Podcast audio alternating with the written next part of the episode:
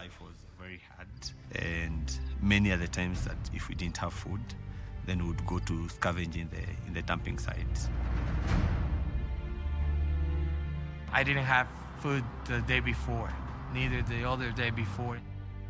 I only knew that I was hungry and I needed food. As a child, I grew up with a lot of hopelessness, and I knew that death was the best thing for me. At the age of 70, I lost three family members. I lost my mom and I lost my stepdad. I lost my small brother Patrick because of the terrifying disease of HIV/AIDS. In the middle of prostitution, Feeling so helpless, Poverty made me feel less valued. It made me feel not loved. It made me feel uh, less of a human.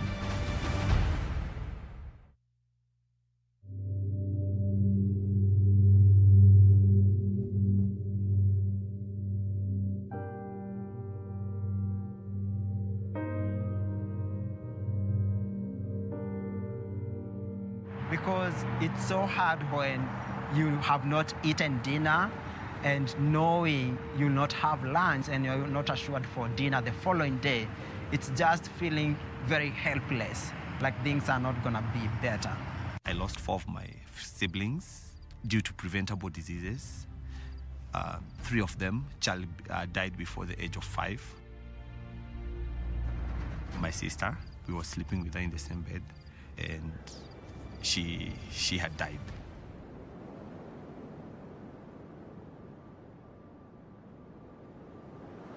Things changed later when I joined the program. When I started attending the Compassion Project, I was learning about the Bible, but the most important thing for me was that I was receiving food. I got an opportunity to go to school uh, with a pair of school uniform, with a pair of shoes. my mother heard about a church that worked with children. They're taking care about me, tutors, a pastor, a compassion director. Words are very powerful. My life was changed because someone told me, I believe in you, I love you, and I know you will succeed in life. My sponsor was a college student from Michigan, and in the first letter, she just told me that she wanted to make room for me. My sponsor, he was eight years old when I was nine, so he was one year younger than me. One decision to make room for one more changed my life. Saved my life. Save my life. Will you make room for a child that needs you? Will you make room for one more? It's up to you.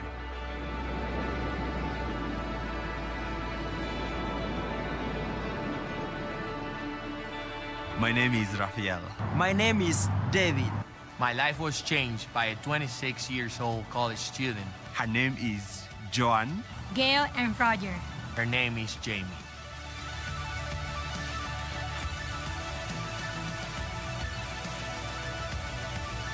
My sponsor made room for one more. And that one more And that one more was me. was me. Sponsor a child through compassion today. Release a child from poverty in Jesus' name. In Jesus' name. In Jesus' name.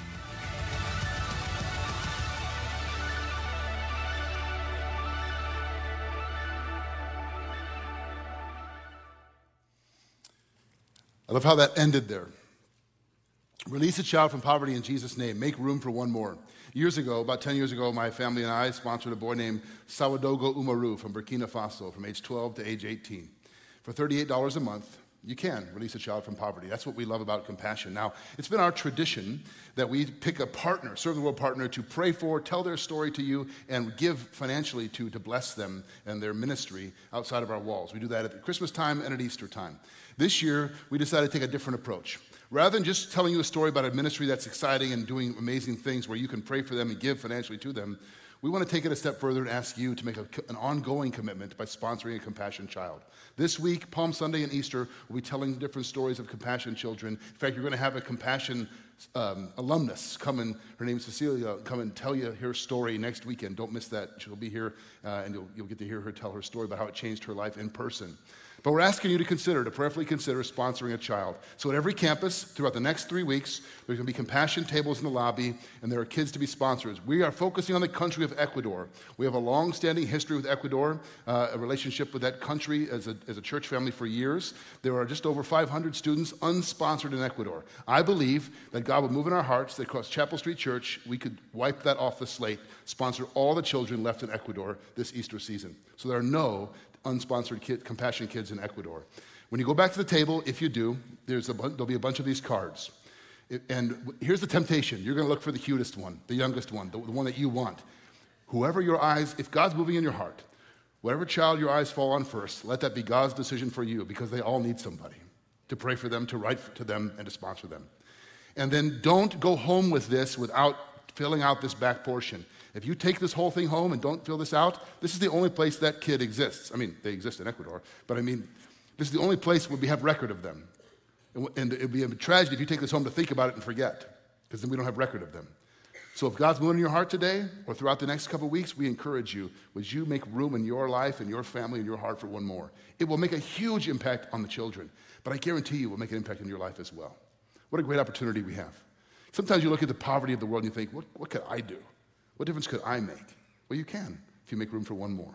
In Jesus' name, to release a child from poverty, let them know someone, somewhere loves them. Let's pray. God, thank you for this opportunity. Thank you that you have made room for one more in each of our lives. You are always making room for one more by your grace. And for many of us, it's easier to write a check one time than it is to have an ongoing sponsorship but, or build a relationship across continents and countries. God, I pray that you'd move in our hearts, that we would see these children the way you see them, as precious and in need of love and support.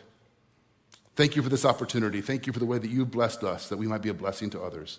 We pray this in your name. Amen. It's, I get the privilege to introduce someone to you. He doesn't need an introduction. It's Pastor Tom. He's our high school pastor. I was a high school pastor here many years ago, and, and, and I just am, I'm so grateful for our staff, for the talent, for the giftedness of our staff, and uh, for their, I think about the opportunities they have to bless us. And so, welcome Tom Ward as he comes to preach the word to us. Our high school ministry uh, actually sponsors a compassion kid. His name is Gabriel, so been able to experience that firsthand as well, and it's just such an awesome opportunity. Thanks, Jeff, for sharing that with us. I want to remind you before we get started uh, this morning that if you did not receive your communion elements as you walked in, you can just raise your hands. Our usher team is in the back, and they will come and find you. But it looks like most of us kind of know the drill at this point. Well, as we get started, I, I want uh, to ask you a question. Have you ever kind of done something in a moment without really thinking that was just like completely out of character for you? I remember this one time I was, I think, in fourth grade or so, and I played on a Park District basketball team. And I'll be honest, I wasn't really the greatest basketball player. I didn't really hit my growth spurt until probably my freshman year in high school or so. But I, but I tried really hard. I played hard. I could make the occasional open shot or two. And I was kind of too scared, too shy, too nervous to ever foul anybody. So I just never committed a foul. It was kind of like my thing that I was known for. But during this one game, something kind of got into me. I don't exactly remember what happened, but I think I had the ball and I brought it across half court, and I either made a bad pass or I had the ball stolen from me, and a player on the other team got the ball and just took off on a fast break, like a clear breakaway for a wide open layup, and I kind of got mad. And so I chased him down. And right when he began to kind of extend for his layup, I caught up to him and I pushed him as hard as I could, square in the back, and he went crashing into the side, into the wall, kind of the padding on the wall, and he hit the deck, and the gym went quiet. And the officials all huddled up. I don't think they knew quite what to do. A fourth grader just tried to kill somebody. And they decided to give me a flagrant foul, which apparently in elementary Park District basketball means that I was ejected from the rest of the game. And I was in shock right? Like, of course, I was angry and upset. I was pretty embarrassed by the whole thing. But I think more than anything, I was in shock that I did something like that. Something that if you had asked me like a million times before the game, I would have told you I never could have imagined doing something quite like that. And the kid still made the layup. So it probably wasn't really even worth it. Well, as we continue on in our series on the Gospel of Mark here this morning, titled Following the King, we're going to look at a pretty uncharacteristic moment that is played out. If you were with us last week, Pastor Brian was here and preached on Jesus in the garden, which takes place kind of in the middle of Mark 14. And our story today we're going to look at is Peter's denial of Jesus, which ha- happens at the very end of the chapter. So, before we get there, though, I think it's important to, to kind of take a minute or two to focus on the things that happened between the garden and Peter's denial, because we're skipping over just a little bit before we get to our text here this morning. So, let me just give you a little bit of context to kind of catch us all up to speed on what's happening in Mark 14. Mark tells us that immediately after they leave the garden, that Judas comes and betrays Jesus. Just like Jesus was expecting, he just mentioned that at the end of the garden story. But uh, Judas comes, he leads a crowd over to come and capture Jesus. And, and actually, John's gospel tells us that it's Peter who draws out his sword in defense of Jesus, and he cuts off the ear of one of the high priest's servants. And Jesus, he sees this, and immediately he tells Peter to put his sword away. And then in verse 15, 50 in Mark's gospel, chapter 14, Mark tells us this about the disciples. He said, They all left him and fled. So Jesus is captured and he's put on trial before Annas and the high priest Caiaphas as the council sought testimony against Jesus to put him to death. And all of this really sets up the scene for where we pick up in our story here today. So if you have Bibles with you, you can open up with me to Mark chapter 14. We'll pick up in verse 66 and read through the end of the chapter. It'll be up here on the screens as well. Here's what Mark writes at the end of 14. And as Peter was below in the courtyard, one of the servant girls of the high priest came. And seeing Peter warming himself, she looked at him and said, You also were with the Nazarene, Jesus. But he denied it saying, I neither know nor understand what you mean. And he went out into the gateway, and the rooster crowed. And the servant girl saw him and began again to say to the bystanders, This man is one of them. But again he denied it. And after a little while, the bystanders again said to Peter, Certainly you are one of them, for you are a Galilean. But he began to invoke a curse on himself and to swear, I do not know this man of whom you speak. And immediately the rooster crowed a second time. And Peter remembered how Jesus had said to him, Before the rooster crows twice, you will deny me three times. And he broke down and wept. You know, I think in, in some ways it, it, can kind of be easy for us or, or somewhat tempting for us, kind of at this point of the story, to just kind of want to skip ahead a few weeks to Easter and to all that that really means. But I really believe, as I've been studying this text, that, that, this story, which, which I think can feel pretty difficult to us when we read it and begin to dive into it, that it really has a lot to teach us about who Jesus is, about who we are, and ultimately what it really means and what it looks like to follow the King. And so let's dive right in here this morning. The first thing that I think we see in this text is what I'm calling Peter's isolation. Peter's isolation.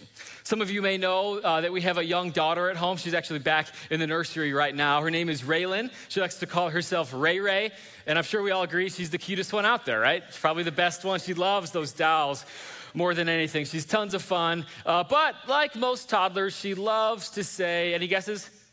No, she loves to say no. She just really likes things kind of working out her way, and she especially loves when she gets a few minutes to kind of sneak away for a little bit. Recently, within like a week of each other or so, me and my wife caught her two different times in our bathroom, kind of doing some silly things. The first time we saw her, she was standing outside of the empty bathtub, kind of trying to decide what to do. And she didn't know that we got to the door in time to watch this, but she ultimately decided to dive in head first into the empty bathtub, like on a rescue mission for some lost toy or something. She was okay, but it was pretty ridiculous. At another time, my wife caught her. Uh, she just got up to the door in time to see Ray with a whole wad of toilet paper that she had taken off of the roll. And she was standing there dipping it in the toilet bowl water. I'm not sure who left the seat open, uh, but it probably wasn't my wife. But uh, she was standing there just dipping the toilet uh, paper into the bowl and just like giggling and laughing and having the time of her life. See, I think sometimes when people are alone, right, when they're kind of isolated, they tend to do things a little bit differently than they might when they're in a group full of people. We see this played out in a much more serious way in Peter's life. And I think at this point, it's actually really important for us to look back again, back into earlier in chapter 14, this time to a conversation between Jesus and the disciples following the Last Supper as they went to the Mount of Olives. So let's look back to what Mark writes in verse 27.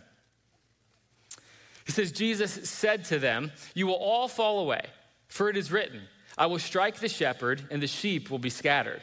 But after I am raised up, I will go before you to Galilee. And Peter said to him, Even though they all fall away, I will not.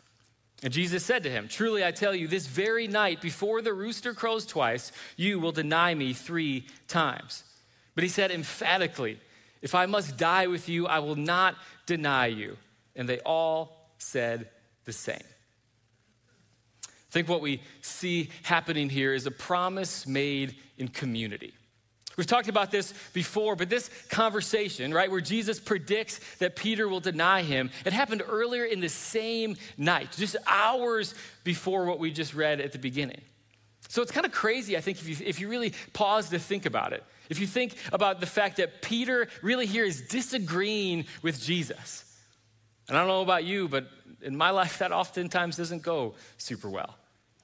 But let's think, let's think about Peter's life just for a moment right? Peter, he's the guy, he's all in on following Jesus, right? He's, he's traded in his old life, he's given up his fishing nets, he is 100% committed to following Jesus no matter what happens. He is all in.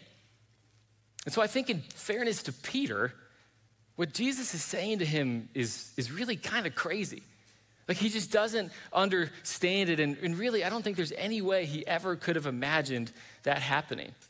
So he really digs in his feet, right? He promises no matter what happens, I'll never fall away.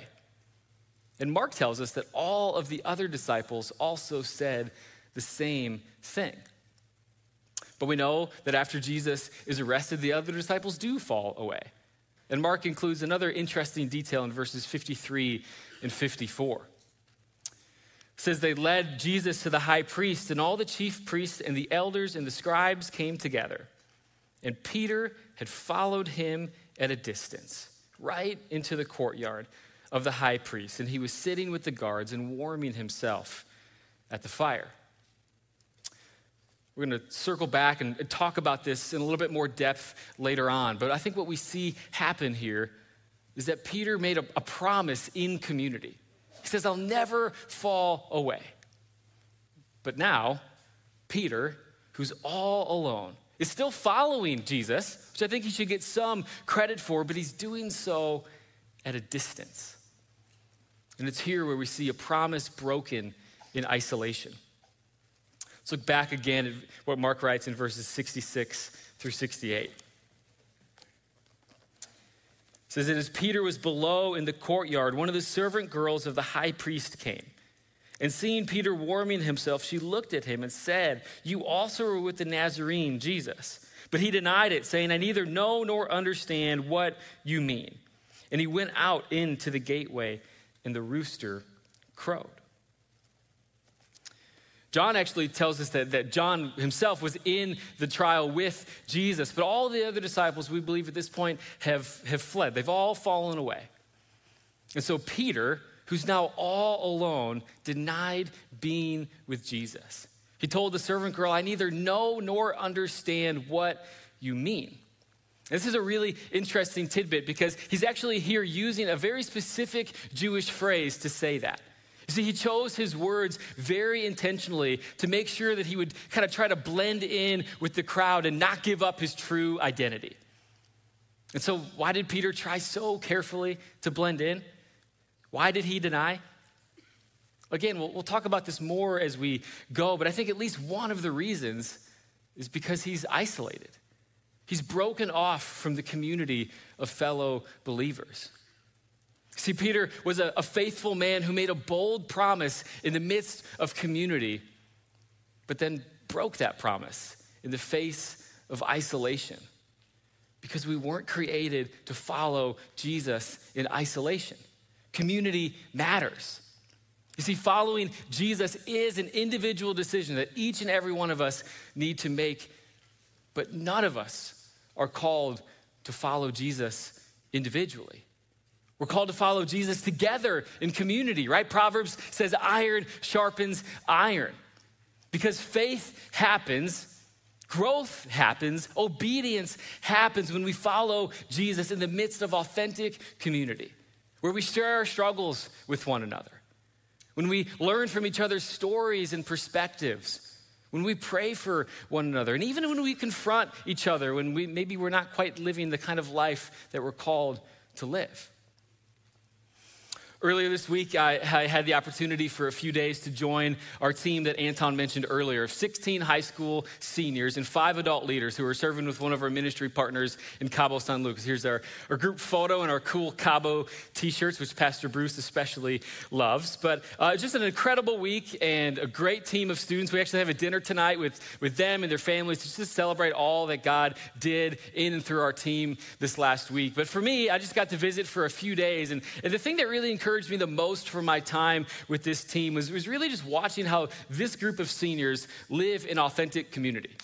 And we spent the, the whole week serving and working hard, but also just really reflecting on what God has done up until this point in their life, especially uh, in their high school career, these last four years as they're preparing to graduate and go on to what's, to what's next. And it was so cool watching them. Each night we took turns having them just kind of share with extreme vulnerability uh, about the things that they're anxious about, that they're nervous about as they go on to the next stage of, of life. And really, this group of students in community really committed that when they when they go off to whatever's next across the country to college to wherever they go they committed that they want to stay together that they want to seek christian community wherever they go and they're going to try as hard as they can to follow jesus closely into college and, and to beyond throughout their entire life let me just pause and say for a second i believe that the future of the church has remarkable hope because of young people like that that you just saw up there on the screen because we aren't designed to follow Jesus alone,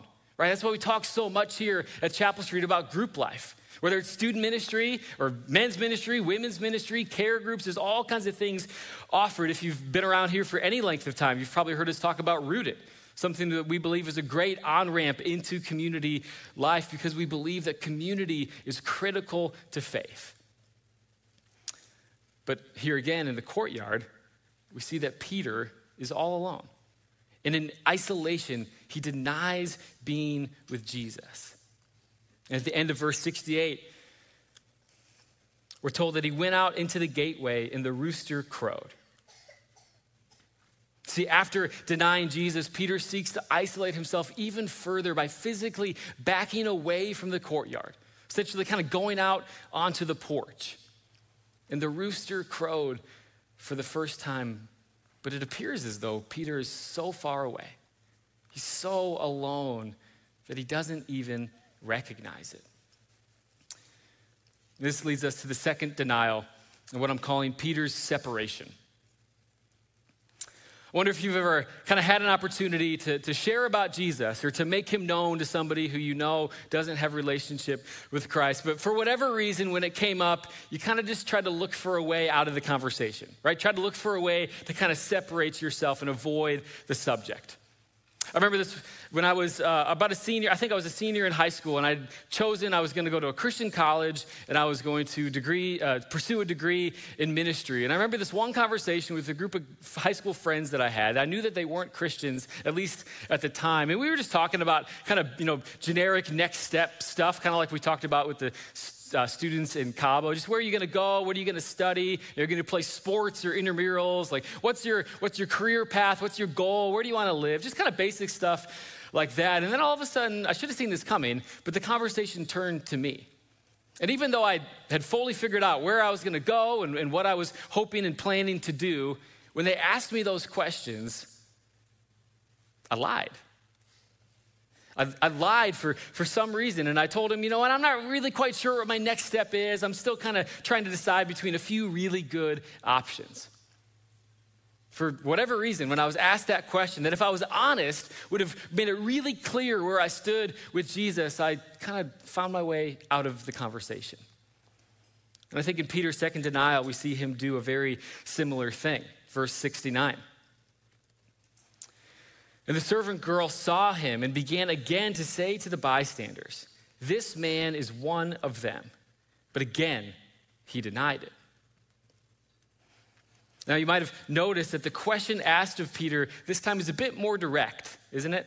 Not just, are you with Jesus, but are you one of them? How would you answer that question? If somebody at school or at work, on your team or on your kids' team in your neighborhood, if somebody were to approach you and ask you, Are you one of them?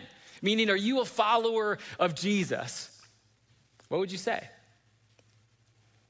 My guess is that some of us here this morning or watching online maybe aren't quite sure.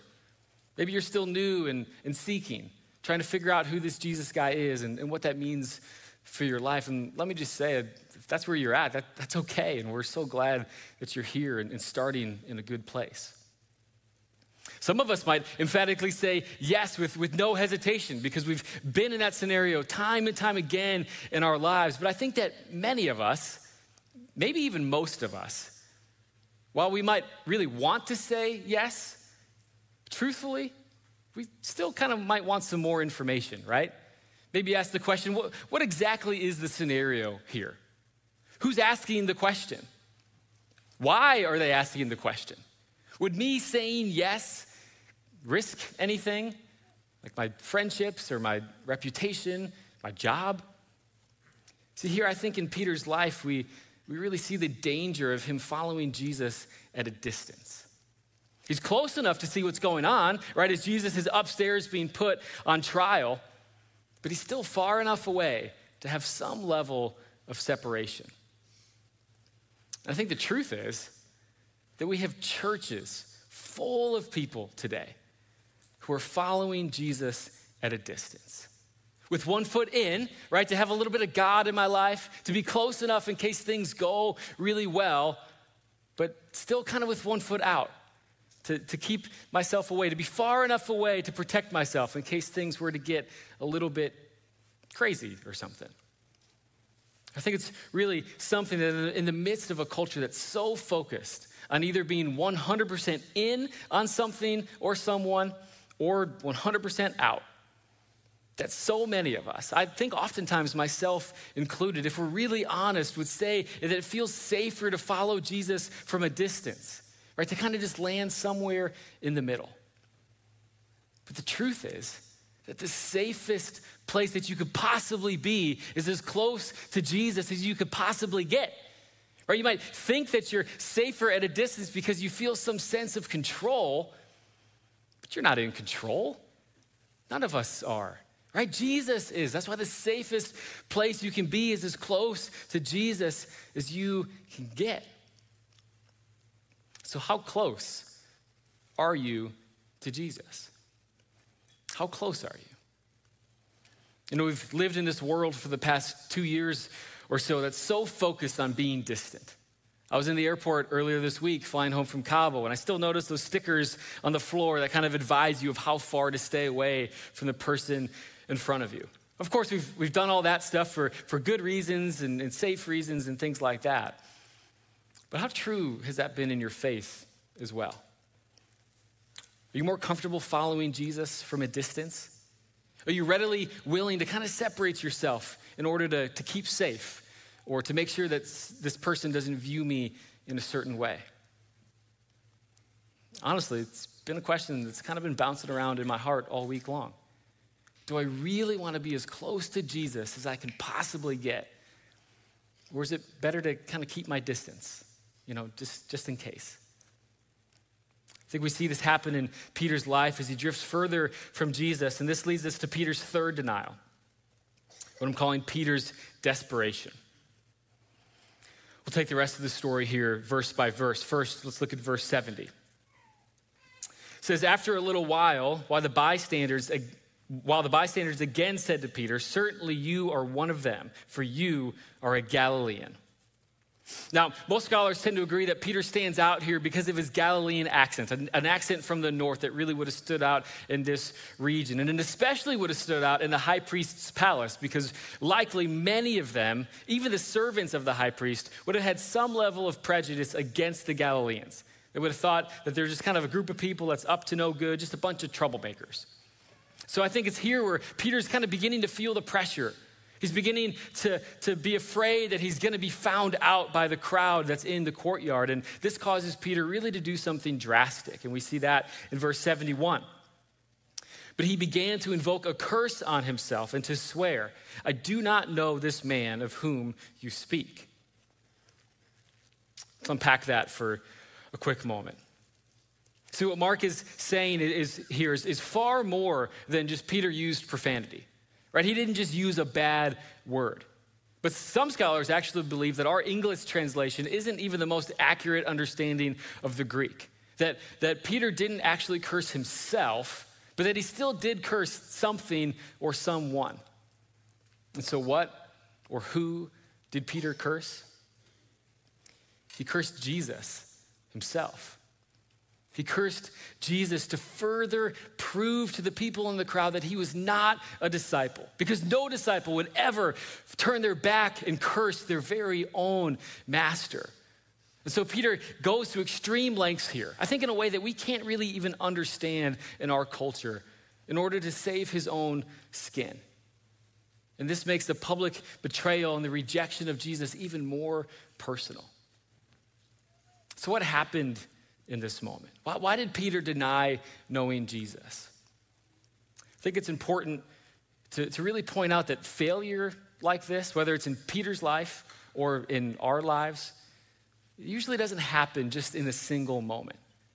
Right? It's a, it's a progression that happens slowly over time as we drift away further and further from Jesus.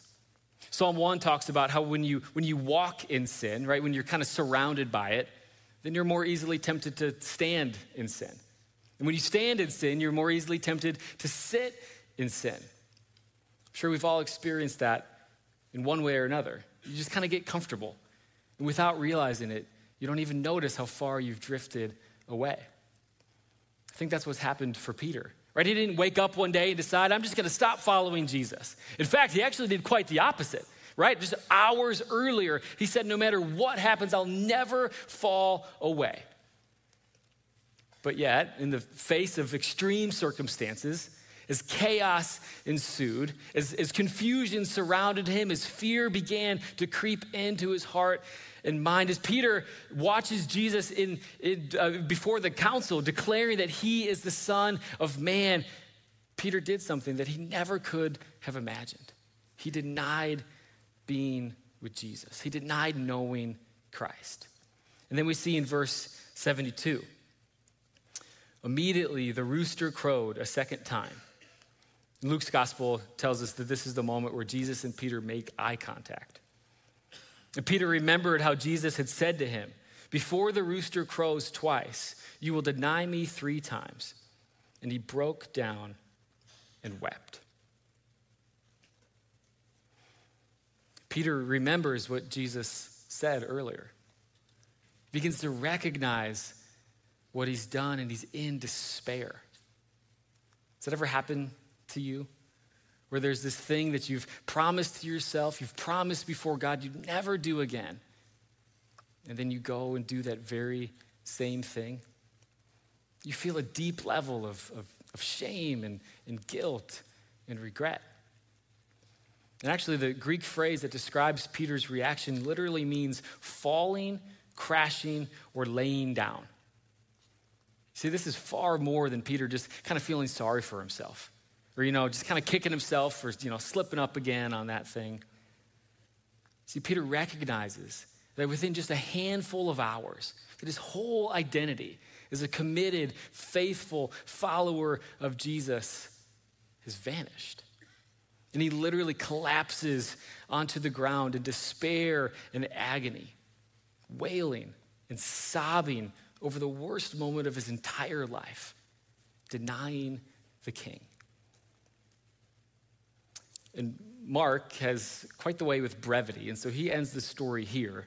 But we know from uh, Peter's life and from his faith that, that his, his life and faith goes beyond just this moment. And so, briefly, as we wrap up, let's take a look at Peter's restoration.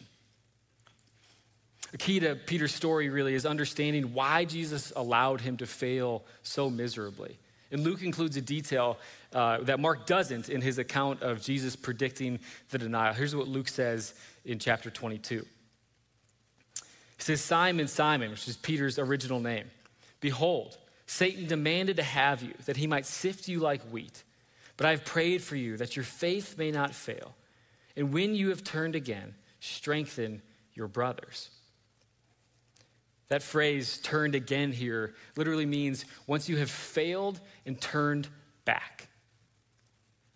Jesus knew that Peter would fail, but he also knew that Peter's worst moment of his entire life would ultimately end up being the key moment of his life. Because after the resurrection, Jesus has this conversation with Peter, who at this point had gone back to his old life of fishing. And Jesus asks Peter three times, Do you love me? And Peter says, Yes, Lord, I love you. And Jesus reclaims him and restores him and tells Peter to follow me. See, previously, Peter's identity was all wrapped up in his ability to keep a promise. It's all based on his commitment that he will never fall away. And I think it's here as Jesus is asking these questions Do you love me? Where Peter recognizes his true identity. You see, being committed to Jesus is a great thing. I think we should all long to be more committed to Jesus than we are right now. But ultimately, your identity is not based on your commitment because you'll fall short. You'll fail. We all have, and we all will. That's why the hope of the gospel is that your identity is based on what Jesus has done for you. Jesus going through the agony of the garden. Jesus experiencing the suffering of the cross so that, as Peter writes later on, you can experience new birth into a living hope through the resurrection of Jesus Christ from the dead. Have you ever thought about why this story is included in the Bible? If Peter was all alone in the courtyard, then how did Mark know to include it in the gospel? I think it must be because Peter told him, right? That Peter shared the worst moment of his entire life for Mark to record and for us some 2,000 years later to study and read as we really dive in and, and look at what it means to follow Jesus. Is it there so we can be encouraged? At least I'm not as big of a mess up as Peter. Of course not, right? It's actually quite the opposite. It's here in God's word so that we might know, despite our shortcomings, despite our failures, despite our fears and our temptations, despite the times where we misplace our identity, despite all of those things, that we might know the love, the forgiveness, the grace, and the restoration that is only found in Jesus. Let's pray. Jesus, we thank you for today, Lord, and the opportunity that we have to gather together and worship you in community. God, we thank you for this story, and despite the difficulty that we might feel and face as we read it, Lord, that, that we, we remember that our identity isn't rooted in, in who we are and, and what we can do, but it's rooted in you, in your death and resurrection. God, may you give us the strength today to follow you closely and the grace to meet us in the times in which we fail. We'll give you all the glory. Amen. You can take out the communion elements and, and begin to, to peel off that top layer.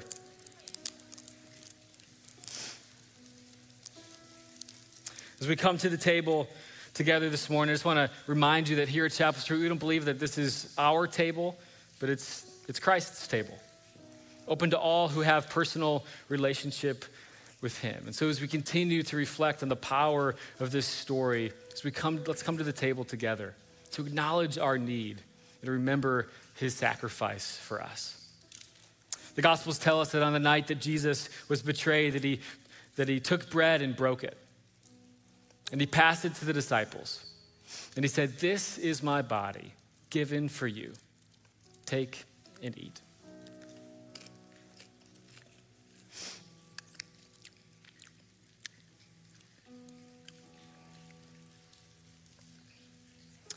And after they finished eating, Jesus poured out a cup.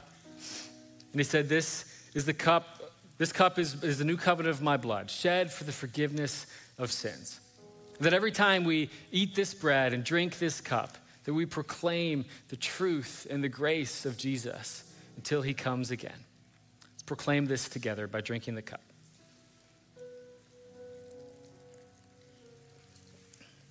Amen.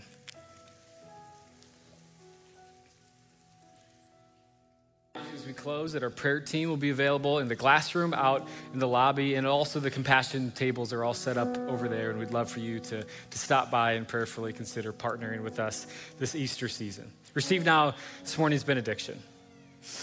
Go now in the name of Jesus Christ our Lord, who sees you in your struggles, who restores you to your true identity, and, to get, and who gives you a living hope through his resurrection.